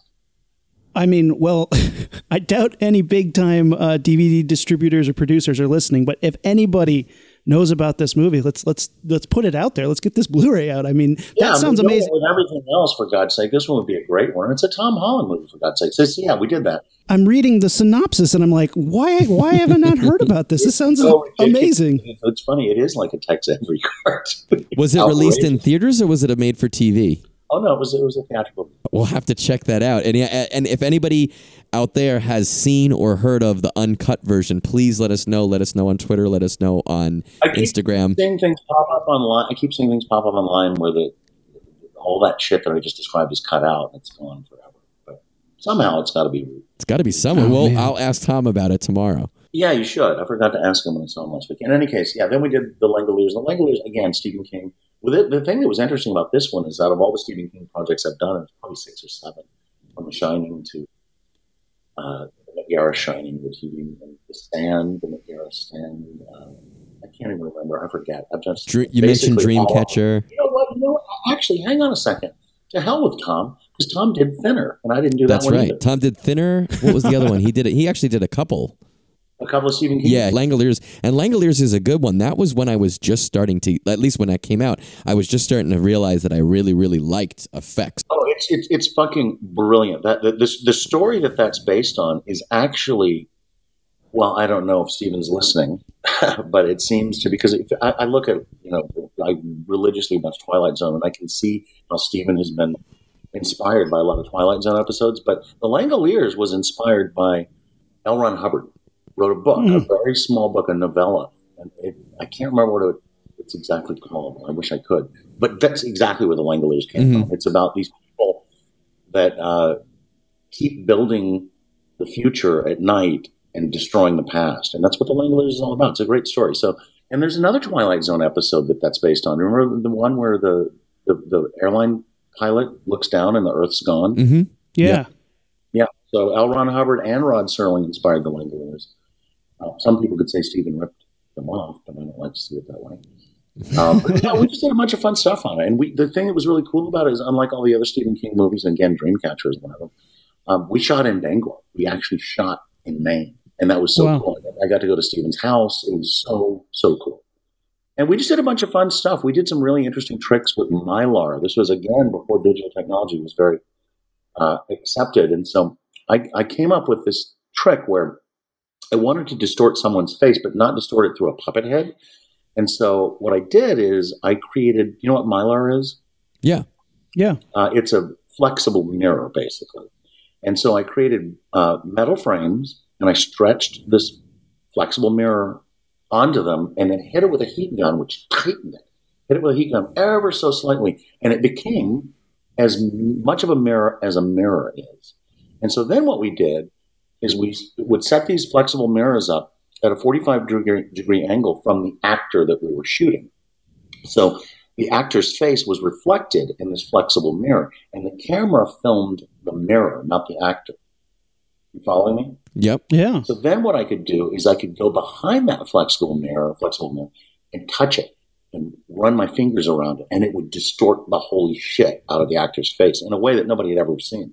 And it was really fun. Tom, just like on Fright Night, let me go crazy. That's incredible. That's so How do you come up with like what was the the the the inspiration for that idea? Did it just hit you, or did you see something that led you to believe that would work in that situation? Were you hanging out around funhouse mirrors? probably did come from a funhouse mirror concept. Actually, I don't remember, but I, I will. I do remember this. Is back then when there was no digital fallback, my mind was working 48 hours every 24 hour period to figure out ways to amaze people. So maybe it came to me in a dream. I have no. That it just seems like such out of the box thinking, and a lot of your effects uh, seem to have that same type of like shit. I would have a thousand years could have passed. I would have never figured out to try that. That's that's unreal. And also, I that's kind of a cool segue to some of the stuff that you and uh, Bill Bryan came up with for Lord of Illusions, and you later used in other movies and stuff. And I know he and I have done stuff from that, evolved from that for Grimm and some other movies that we've done Oh my together. god, but the world is made of plastic garbage bags at this point. The effects world. Of- can you you want to talk about like the because you guys innovated that you can you you want to talk about a little bit real quick about what that was Yeah, real quickly, it started on, on Lord of Illusions with Clive, and I went in for the first meeting with Clive, and I was a huge Clive Barker fan. I'd met him at a couple of conventions, but I didn't know him very well. And ultimately, we became you know, really good friends. But I went in, and he goes, "Here's what I want. I want this bad guy next to um, just be constantly changing and undulating and, morphing, and I want to be the most disgusting thing: worms and bladders, and just the, the, the, most evil horror you've ever, never seen." And I go, okay, great. Well, that's great. So what we'll do is we'll start with a life cast of the actor, Daniel von Bargen, who unfortunately has also passed away. Daniel. Uh, we'll start with a life cast, and we'll do a sculpture. And he goes, Clive stops me right there. Goes, no, no, no, no, no. He goes, you guys, you effects guys, you always take a life cast of an actor, then you sculpt something, then you make a mold of it, then you cast it in foam rubber, and then you paint it. He goes, that's not what I want. I'm like, what are you talking about? And he goes, yeah, but it doesn't work. He goes, you know, the muscles don't move nothing moves. It looks static. It never really works. And I'm thinking, he's right. He's actually right. And so I went back and spoke with Billy, and I said, well, what can we come up with? And Bill uh, used to enjoy, well, he still does, as we all do, certainly in California. It's legal. Don't panic, guys. Marijuana. So what Bill used to do is, before it was legal, is in the studio, he had a loft space to work, and he would uh, he would smoke. But then, so the, the aroma didn't waft throughout the entire studio, he would blow it into a garbage bag and then tie the top. So he would exhale into a garbage bag, tie the top, and just so nobody would know, right? One day he got so high he just started fucking with the garbage bag and pinching and pulling it, and he goes, "Wow, this is sculptural. We could maybe make something from this." And that's how it all started from marijuana. wow that really that's that's definitely thinking outside the Oh, you box guys, we're on a roll here, and we didn't even start talking about Hulk or Superman. Oh man, see, it's so easy to get sidetracked. You keep coming up with cool things, and that makes you think about, wow, how did that happen? How did this happen? Well, I have to say, let me just interrupt you. This is actually a really good, is, is, is off to a rough start as we got last night. This is a, a great interview. This is a fun one. oh thank that means that actually means a lot to us steve Well, you remember the question is how the fuck are we going to make this fun? yeah yeah Yeah, well as if hey man if you're having a good time that's i mean because we're we're talking literally to someone who inspired us and shaped our careers so Oh, yeah. by default we were gonna have a good time That's enough. Well, and like you said earlier, if somebody else, if we're having a good time, somebody else is going to have a good time. So that, that, that's been our That- mantra the whole time we make that- this That's my motto when I, as I said earlier, when I do effects, if it excites me, it's going to excite the audience. And it's my motto when I write, too. If I'm crying when I'm writing, uh, the, the reader better cry, too. If I'm laughing, the reader better laugh, too. there you go Well, I, I do want to finish on your books, but before we get to Chinese New Year. the the the before we get to that, the the I, I would love to bring up Superman, and and I've seen the documentary, That's a great documentary, isn't it? phenomenal documentary. Um, and, and- the death of superman lives what happened Jon Peters steals that show. It's amazing. It's so funny. And it, So good. And it's so interesting. But you were working on making this electric suit, correct? yes. Where did you even begin? Well, it, it you know, it's like a lot of the stuff we do is built. It's like standing on the shoulders of giants. It's built from something else we've done, and so that gets you thinking in different ways, which you would not have thought about had you not done the other project. So, for instance, we've done, we're known for quite a while for our underwater work, and that started with The Abyss. And then I did a Dean Koontz film called Phantoms, we did a lot of underwater work on that. We did a Sphere, Michael Crichton project, a lot of underwater work in that. I love working underwater. Uh, but with this Tim Burton Superman suit, we had done The Abyss, and we had tried to figure out how to illuminate these NTIs and make them change color underwater. And the, the obvious answer, well, wasn't obvious in the beginning, but six months later, after considering suicide, we, we decided upon fiber optics. And so that's where the fiber optic idea came from, and also the Cyalume idea, that Raver glow juice. So we did a lot of different Mhm. tests, but we, you know, we'd kind of already been down that path before. We're like, okay, well, this is the way it has to be. the evolution of it. That's interesting. So, so you have this it, for people who don't know. In this, it was like Tim Burton was going to direct the Superman movie, and the Superman suit is like clear with like lightning, glowing lights all throughout it. And Nic Cage was going to be Superman. And I kid you not, that sounds insane, but you watch this documentary, and this movie would have been visually stunning, so interesting to see it actually realized, and it just never got I off think the it ground. might have been which- Tim Burton's most remembered work had it been done that way.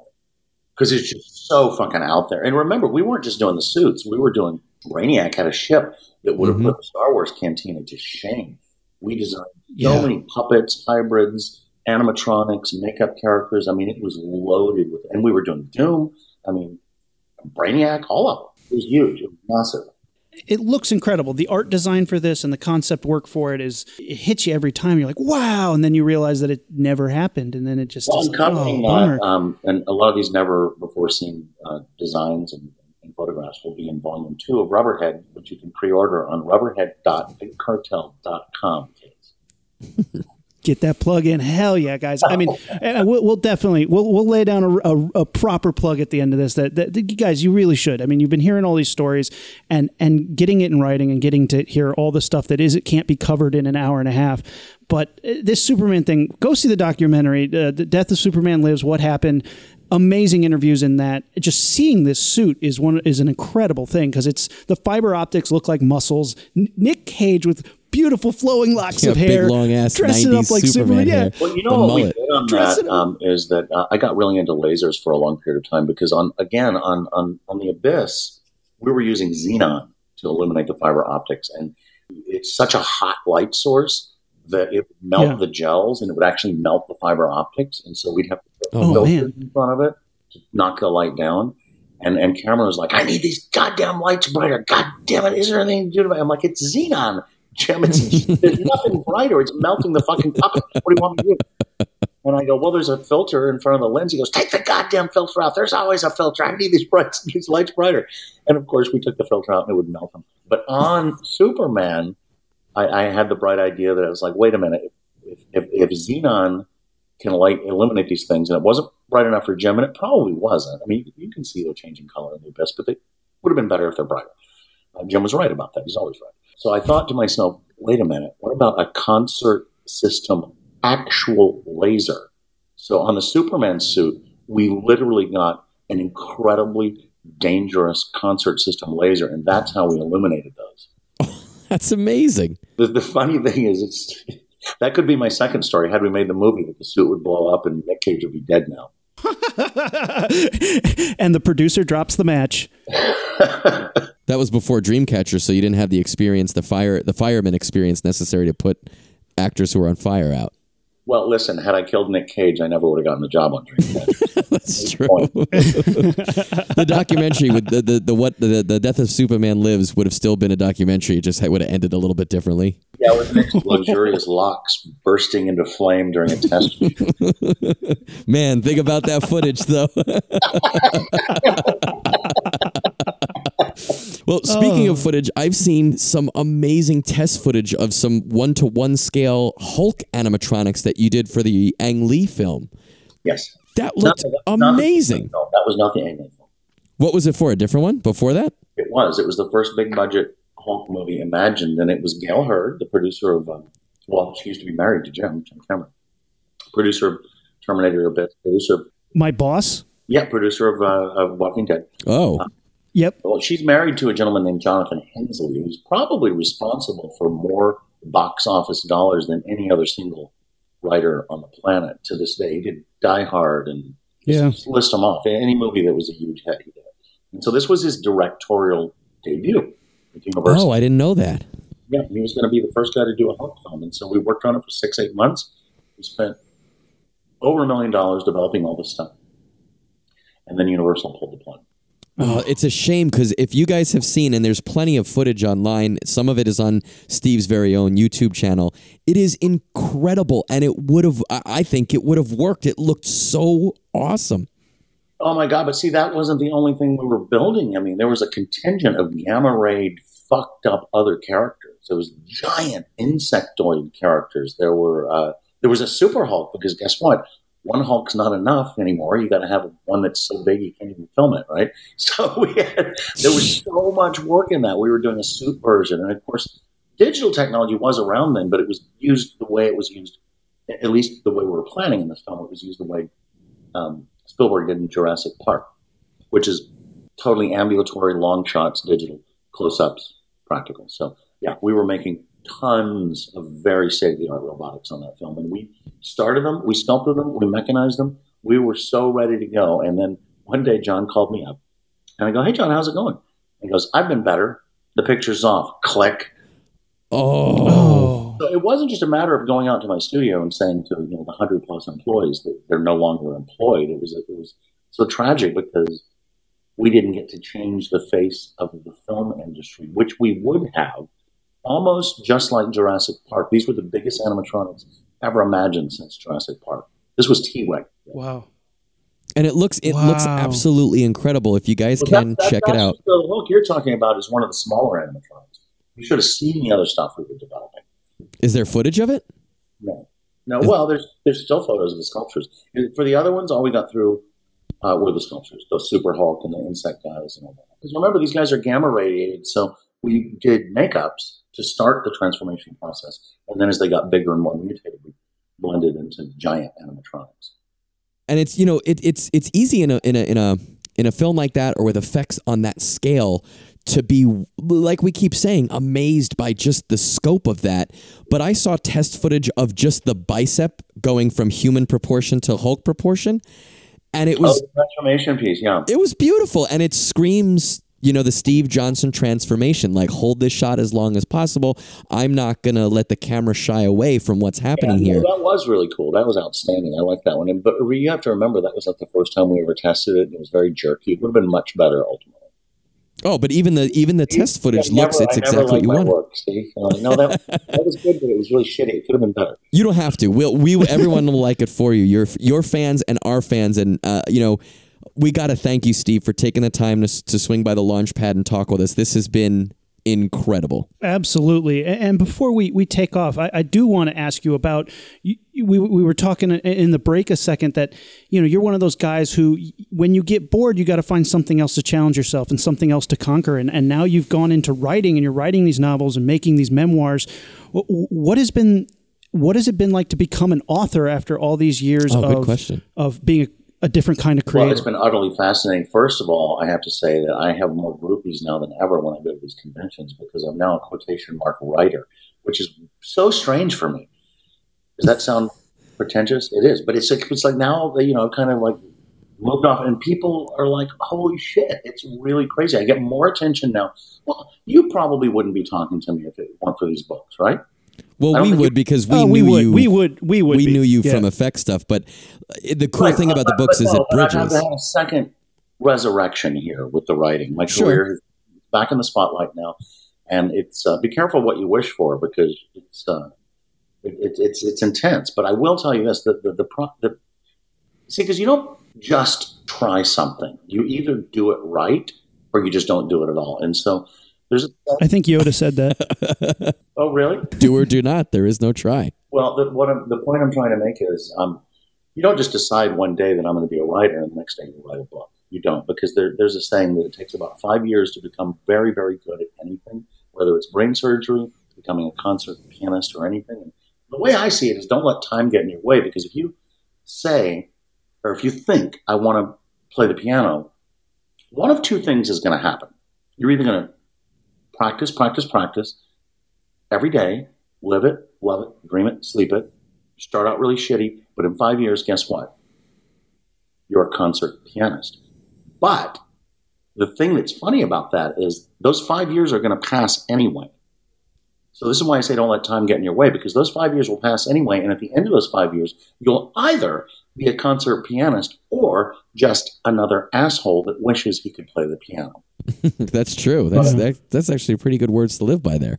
And so I decided to take writing seriously. And there's Stephen King says you've got to write about half a million words before you can even consider yourself a good writer. And I've written with, with all my novels and short stories because I've written several fiction novels too, uh, as well as the five volumes of Rubberhead are already written, and, and many many short stories and essays. So I've written almost half a million words, and so now it took me a long time, but I can look at it objectively and say, yes, I am a good writer now. But in the beginning, you can't tell. Just like when you start sculpting in the beginning, you don't know if you're good or not because you can't see it. And if you can't see it, if you can't see it objectively, you don't. You, you could sculpt an ashtray and say it's the best werewolf in the world, but are you following me at all? It's like absolutely pound and pound and pound and pound until you can have objectivity. And I'm a little bit objective about my writing now, and I think I am a good writer, but it's because I've worked on it for so so so long. Nothing comes for free, and writing to me is the most creative thing I've ever done because when I'm working on a movie, I've got a director, I've got a producer, I've got a production designer, I've got a wardrobe designer, I've got a team of a bunch of crazy sculptors uh, that I have to work with. It's a very collaborative effort. But writing, Yeah. when I write, I'm the producer, I'm the director, I'm the wardrobe designer, I'm the actors, I'm all of it, and I edit through punctuation. It's it's like filmmaking, but it's also like as, as pompous and as ridiculous as it's almost like touching, just just raising the fingers of God. It's true art. It's true creativity in a way that makeup effects have never felt to me. That's amazing. And I mean, that's partially why we podcast. It's so hard to put a project together like a movie, but when you have all that control, you you have creative freedom and there's something to that. And it's really inspiring to hear that. From your makeup days, you, you know, you, you started off looking up to people like Rick Baker as an author. Who is your Rick Baker now that you're in this new range? Who are you looking who who inspired you from this angle? So many people, but um, oh my God, you really want to get into this? Um, Kurt, Kurt Vonnegut, Kurt Vonnegut, and one book in particular, Slaughterhouse Five. Sure. Oh, wow. Billy Pilgrim has become unstuck in time. I read it. Multi- I, I was literally talking about that book with my father uh, two days ago. Really? Well, there you go. Kurt Vonnegut, uh, Hunter Thompson, uh, Stephen King, Clive Barker. Uh, there's a wonderful author that I absolutely love called Tim O'Brien, who was a Harvard graduate Yeah. who got drafted into the Vietnam War, ended up on the front lines and wrote seven books from this incredibly intelligent viewpoint about what the brutality of that experience is. But it's so poetic because he's such a smart guy. And who would ever expect such a smart guy to end up with a bayonet stabbing a Vietnamese guy in the neck, you know, and, and, and then talking Yeah. about how that reflected upon his life and the rest of his life. Uh, so, so, so many authors. There's another one, Dave Eggers. Do you know Dave Eggers? I do not. He wrote a memoir called A Heartbreaking Work of Staggering Genius.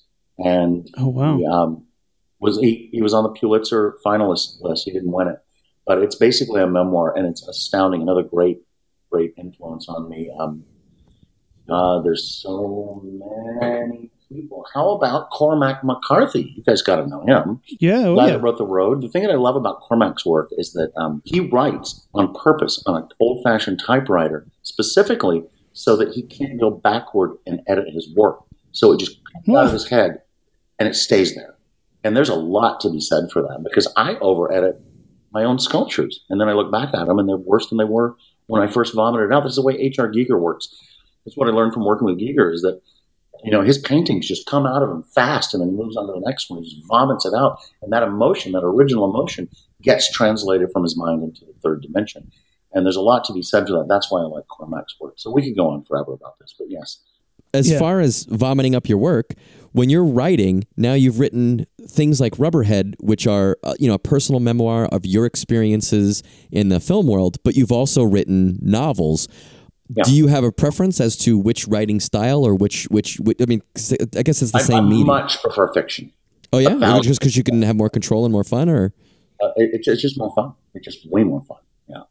And that's why if you take a careful look at the five volumes of Rubberhead, they're they're kind of fictionalized because they happen in present tense, and so there's dialogue, and it puts you in each scene, each you know movie story like a fly on the wall. So you're really there. You're really there. And I didn't carry a you know a pen and paper around in 1982 and write these dialogues down. So it's it is fictionalized to a degree. To a degree. So, but I, I much prefer fiction because anything can happen. Before we, we wrap up, where, where can people find your books? Let's give it one big plug. Guys, seriously, you've heard how awesome these stories are. Go find go find the Rubberhead books. Go find Steve's fiction books. Where can people find them? And and give give your social media plug. Yeah, absolutely. You, you well, you can find Rubberhead Volume One. We're almost sold out. We're totally sold out of hardcovers. There's a few soft covers left. You can get Rubberhead Volume One on my website. Uh, it's sold out on Amazon, so you have to go to my website. That's Steve Johnson, my name, and then the letters FX, SteveJohnsonFX.com. You can buy the soft cover there, and you can pre-order Volume Two, which is already written. We're in the design process. It's going to deliver in October. You can pre-order that at rubberhead.bigcartel.com. And you can follow me on Instagram. It's Steve Fucking with no G, Steve Fucking Johnson on Instagram. and uh, Facebook, I've got too many friends, so you can't do that. well, the cool the cool thing, if you guys are interested in Rubberhead and have not yet read it, Steve, on your site, don't you also have digital versions of it, like an audiobook where you are That's- reading oh it? Oh my God, that's true. There is uh, a, a PDF if you live somewhere else where the shipping would be prohibitive outside of the U.S. There's a PDF. You can get the entire book as a as a as a digital download, and there is actually yes, read by yours truly, read by me. There is, uh, and I read it on marijuana edibles, so it is a blast. See, I was gonna say I heard I heard that in some sections you go off script too and just I start go doing off script asides. constantly. I was just talking to some people about this. Line. I go off script constantly because I'm high as a kite, and it's you get so much more from the audio download. So yeah, you can get that on my website too, SteveJohnsonFX.com, and it's cheap. You don't have to pay for shipping.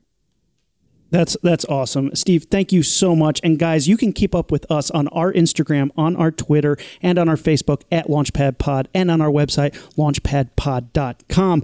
This has been such an amazing interview. I, I, I, I re- I'm always a little nervous when we bring a guest in, if it's going to gel, if we're going to be funny, if it's going to be interesting. But this is just, this has been amazing. So I can't thank you enough, Steve. And thank you so much for coming too. on the this show. This was really, really, really fun for me too. Um, sorry it got off to such a hiccupy start last, last night. No, I mean, it, it- no, we figured it out and it was no problem. And this has been Yeah, I'm going to have to remember this because I am having problems with Skype, and I know Facebook cuts or Face FaceTime cuts out too. So this is a great. This seemed perfect. well. We only Yeah. have a thousand more questions that we'd love to ask you, so maybe another time we'll bother you to come back on and do a a, a, a, a volume two. Uh, Steve Johnson on the Launchpad Volume Two, if you're up for it. I would love to. So stay in touch, guys. This was really, really fun, and it was a great way to get my weekend started. And I was actually dreading it, but it ended up, ended up being a blast. Wow, that that that's We really appreciate good. that. No, no, no, no. Let me give you a caveat. Not dreading it because of you guys. Or I don't even know you guys. Just dreading it because, believe it or not, I'm kind of tired about talking about myself. Unbelievable, isn't it? I don't believe it. I, I admit. All right, guys. Ignition sequence start. Six, five, four,